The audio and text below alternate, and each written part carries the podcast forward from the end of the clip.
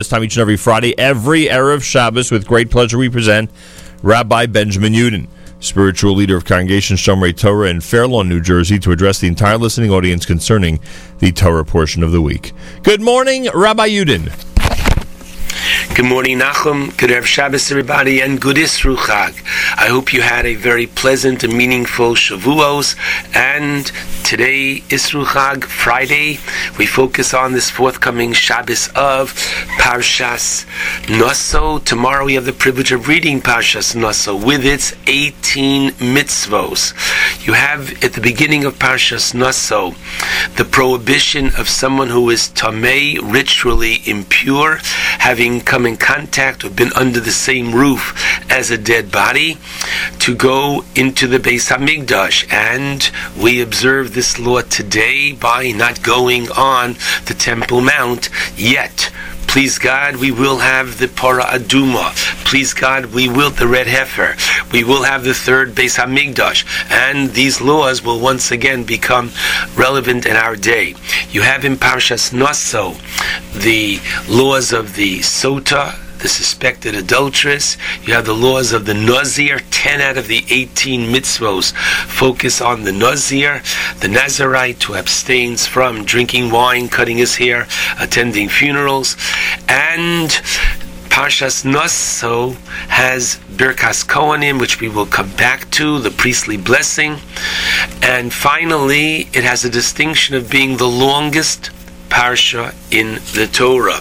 You have 176 verses in the parsha, and the length of the parsha comes because at the end of the parsha you have the detailed gift that each of the tribes brought on the occasion of the dedication of the sanctuary in the desert, the Mishkan. Now, the Torah could have consolidated this at the end and made Naso one of the shorter parshios of the Torah by saying that this same gift was brought by each of the princes. However, the Torah repeats the exact same gift again and again. And perhaps you can give or understand this because Interestingly, while some say that they actually got together and determined one would not outdo the other, the Medrash is very, very uh, full of suggestions as to while each brought the same, each had a different intention. Each of the 12 tribes had a different way, nuance of serving Hashem, and each of these korbanos reflected that particular mission of that tribe. I'd like to focus this morning on one aspect of Birkas Kohanim, the Bracha HaMeshuleshes, the blessing of three verses, which is found in this parsha, and I'll focus on the last of the three psukim. The first is Yivarecha Hashem v'yishmerecha. Hashem should literally bless you safeguard you. The second verse, your Yo'er Hashem panav God should illuminate His countenance for you and be gracious unto you. Vichuneka. And finally, that which we will focus on, Yiso Hashem panav May Hashem lift or shine his countenance upon you, same shalom, literally, and give you peace.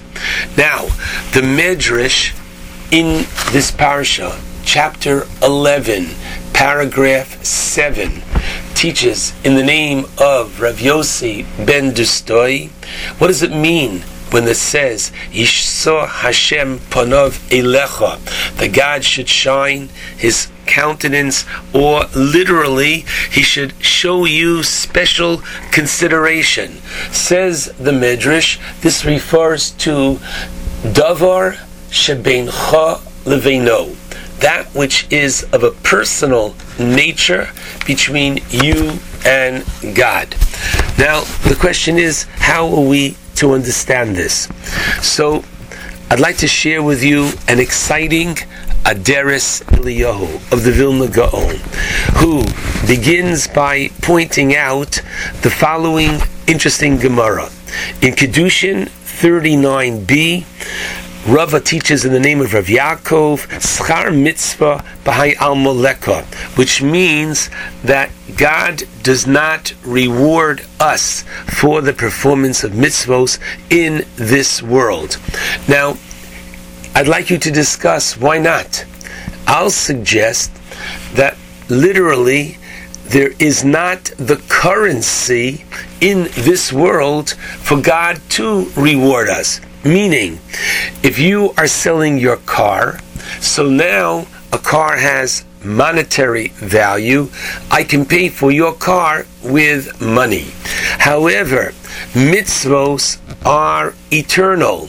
Mitzvos come from God, and He is priceless and eternal, and therefore, in a very real sense, there cannot be a reward for mitzvos in this world. However, at first glance and even at second glance, there is a major problem with this because the we know that Hashem keeps his Torah. What does that mean Hashem keeps his Torah? Well, number one, in the opening paragraph of that which we're going to say tonight in the Kiddush of Vayechulu.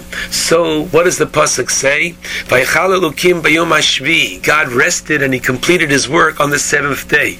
Oi, on the seventh day, how could Hashem create anything on the seventh day? He Himself keeps the Torah and He doesn't work on Shabbos. So Rashi comes up and says, "Wait a minute! It only looked like the seventh day to us, but to Him it wasn't the seventh day, or he created menucha. He created the ability for us to have that capacity to rest on the seventh day. But I have to tell you, the Gemara in Megillah 9a, which tells us that 72 elders of the Jewish people were sequestered, each one in their own room. And they were not told, nor could they consult with one another, why they were being brought together. Talmai the king told them they were to translate the Torah into Greek. And interestingly, Hashem inspired all of them to make certain changes. And among the changes were they all said Hashem completed on the sixth day, lest that Talmai and others would not understand. The Talmud in the first chapter of Brachos tells us that HaKadosh Baruch Hu puts on tefillin. He tells us to put on tefillin, and he puts on tefillin. So much so that the Talmud as much as asks, what's written in his tefillin. And whereas in our tefillin you have Shema Yisrael, in his, which is our praise and our literally pledge of allegiance to him, he has in his tefillin his praise and pledge of allegiance to us, Umika Amcho Yisrael Goyachad Ba'aretz. Given that Hashem keeps the Torah, asks the Mefarshim, points out the Vilna Gaon, a very interesting question. In the 24th chapter of Devarim, the Torah teaches that a employer is to pay his workers in a timely fashion. And the Torah says, Biyomo titain scharo. Chapter 24, verse 15, literally, on that day shall you pay his wages. If so, how is it that we just learned a moment ago in the Gemara Kedushin 39b that schar mitzvah Bahai Alma Leka, that God doesn't give reward for mitzvos in this world when He's supposed to give us the reward literally on the day that we perform the mitzvah. So, one of the interesting answers is based upon a law in Choshen Mishpat, chapter Shinamites 339 paragraph 6, whereby you have an interesting technicality of law that if a employer hires his workers a yedei shaliach via an emissary, via an intermediary, then in such a situation, neither nor is the Mishaleach, the employer, nor the Shaliach, the intermediary, neither of them violate this law if the wages are not paid on time. Now, if that's the case, God gave the Torah through a Shaliach, through Moshe Rabbeinu, as we say Torah, Tzivolanu Moshe. The Torah was given to us via Moshe, and therefore God does not have to give us the reward biyomo in the proper time. However, we all know, just having undergone the Yom Tov of Shavuos, and we read this in chapter 19 of Shemos, that the entire nation of Israel heard the first two commandments. We heard the mitzvos of Emuna, Anoch Hashem Elokecha, to positively believe in God, and Lo and we are not to have and to entertain any other divinity in our minds or in our actions? If so, we cannot, at first glance, have any tainos, have any complaints to God for His not giving us the reward for the 611, but He does give us a reward for the mitzvah of emuna, and that's what the medrash means when the pasuk says "Yisro Hashem panav elecha." The Hashem will literally show favoritism and special consideration to you. Says the medrash. This refers to davar she beincha that which is specific between you and God, namely the mitzvah of emuna. However, listen carefully. We find something very, very fascinating, and that is as follows. Each of the mitzvos that we do contain not only the element of the act of a mitzvah, but it contains more. And I'll show you something very fascinating.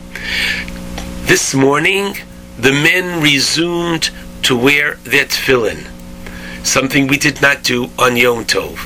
Before we donned the tefillin, we recited a bracha, Baruch Atah Hashem, blessed are you God, Elokeinu Melech Olam, literally our God, King of the universe, who commanded us to come on, in this case here, don the tefillin. The women this afternoon will light the Shabbos candles, who commanded us to, though it's a rabbinic mitzvah. But the idea is, why do we include in the bracha Elokeinu melech olam.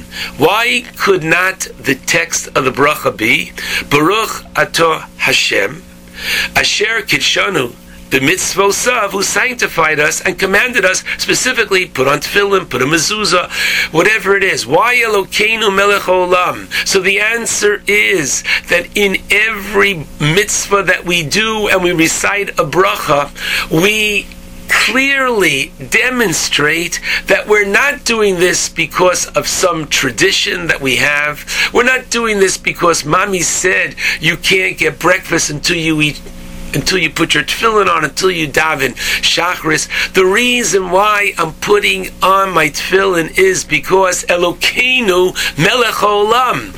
I recognize that God is the God of the universe. I recognize that He gave us the Torah. I recognize that there's a relationship between me and Hashem. And so every single mitzvah contains the element of emuna as well. So sharp points out the Vilna Gaon. So once once again, let's go back to the pasuk in this week's parsha. Yisro Hashem panav lecha. God will show you favoritism. Why? Because of the specific mitzvah of emuna. So we started off by saying we get for emuna those two first of the Ten Commandments as a opposed to the rest of the 611. And now we're saying no. Inherent in every mitzvah is the additional factor of emuna, of faith, which is contained therein. And that will help us understand the Gemara in Brachos 20b, whereby Rav Avira taught that the angels challenged God and they said to Hashem, My goodness, you say in this week's Parsha that Come on, you saw Hashem panavelecha, but yet it's written in the fifth book of the Torah, in Parshas Ekev, in chapter 10, Pasuk 17, Asheloisa upon him, shochad. God does not show favor and does not accept a bribe. So how could he show favor to us? So the Medrash, the book Gemara rather, gives a powerful answer and says, look, in my Torah I said, V'yochalta, V'savata uverachta. You shall eat, be satiated, and then bless God, which is Birkas Hamazon, the grace after meals. And we, says the Talmud, are strict upon ourselves that even if we're not satiated, even if we've eaten but a kazayas, which is literally the size of an olive, or a kibetza, or an egg, we will still recite the Birkas Hamazon, meaning we go out of our way for Him, He goes out of our way for us. But look, of all the examples, the Talmud brings the example of the Birkas Hamazon, and I'd like to suggest, according to the Gra, why? Because you have within the bracha Elokeinu melech olam. The idea behind this is most powerful. Not only in each of our mitzvos is there this element of emuna, but ideally the Jew lives with emuna. If he invests in a deal and the deal does not go the way he wanted it to go, or please God, the other way, if he's invests in a deal and it goes better than he even thought. He's to realize and recognize it's not, quote, his lucky day or unlucky day. He's to recognize that kol to Avid Rahmana letav Avid.